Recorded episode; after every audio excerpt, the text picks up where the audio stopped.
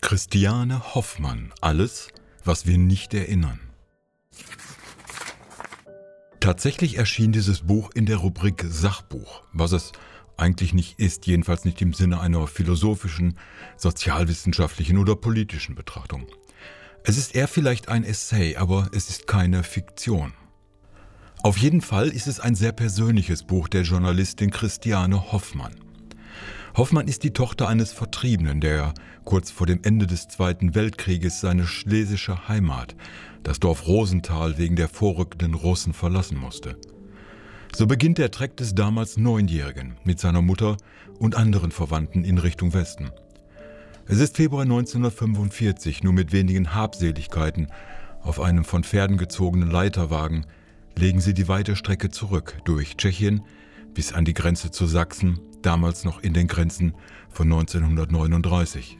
Er landet irgendwann in Wedel bei Hamburg. Dort lässt er sich nieder, baut sich sein Leben auf. In seine Heimat sollte er nie zurückkehren können wegen der Westverschiebung Polens.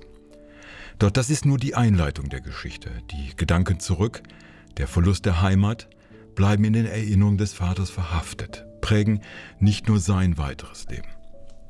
Nach dem Krieg und nach dem Zerfall des Ostens kehrt die Familie auf Besuch zurück nach Rosenthal. Christiane, ihre Eltern und ihr Onkel Manfred. Inzwischen ist der Hof des Vaters von Polen bewohnt, auch wenn sich das Dorf selbst kaum verändert hat. Das Dorf, das jetzt Rosina heißt.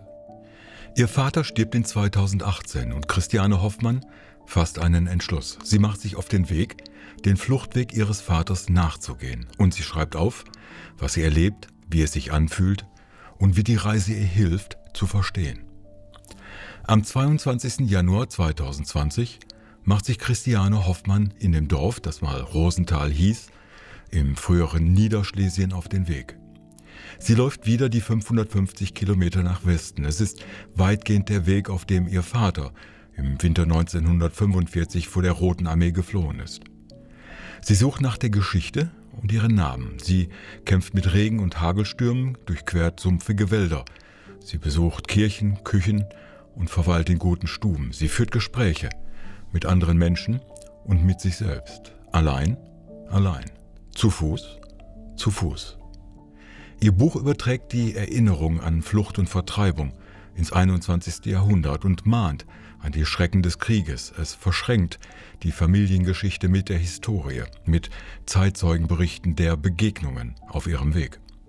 Doch es ist vor allem ein sehr persönliches Buch geschrieben in einer literarischen Sprache, eine Suche nach dem Vater und seiner Geschichte, nach dem, was er verdrängte, um zu überleben. Doch im Grunde ist sie auch auf der Suche nach anderen Antworten. Sie sucht nach der Vergangenheit in der Gegenwart, ob es tatsächlich so ist, dass die Erinnerungen und Traumata von Verlust und Vertreibung, von Krieg und lebensgefährlichen Geschehnissen tatsächlich auf kommende Generationen weitergegeben werden.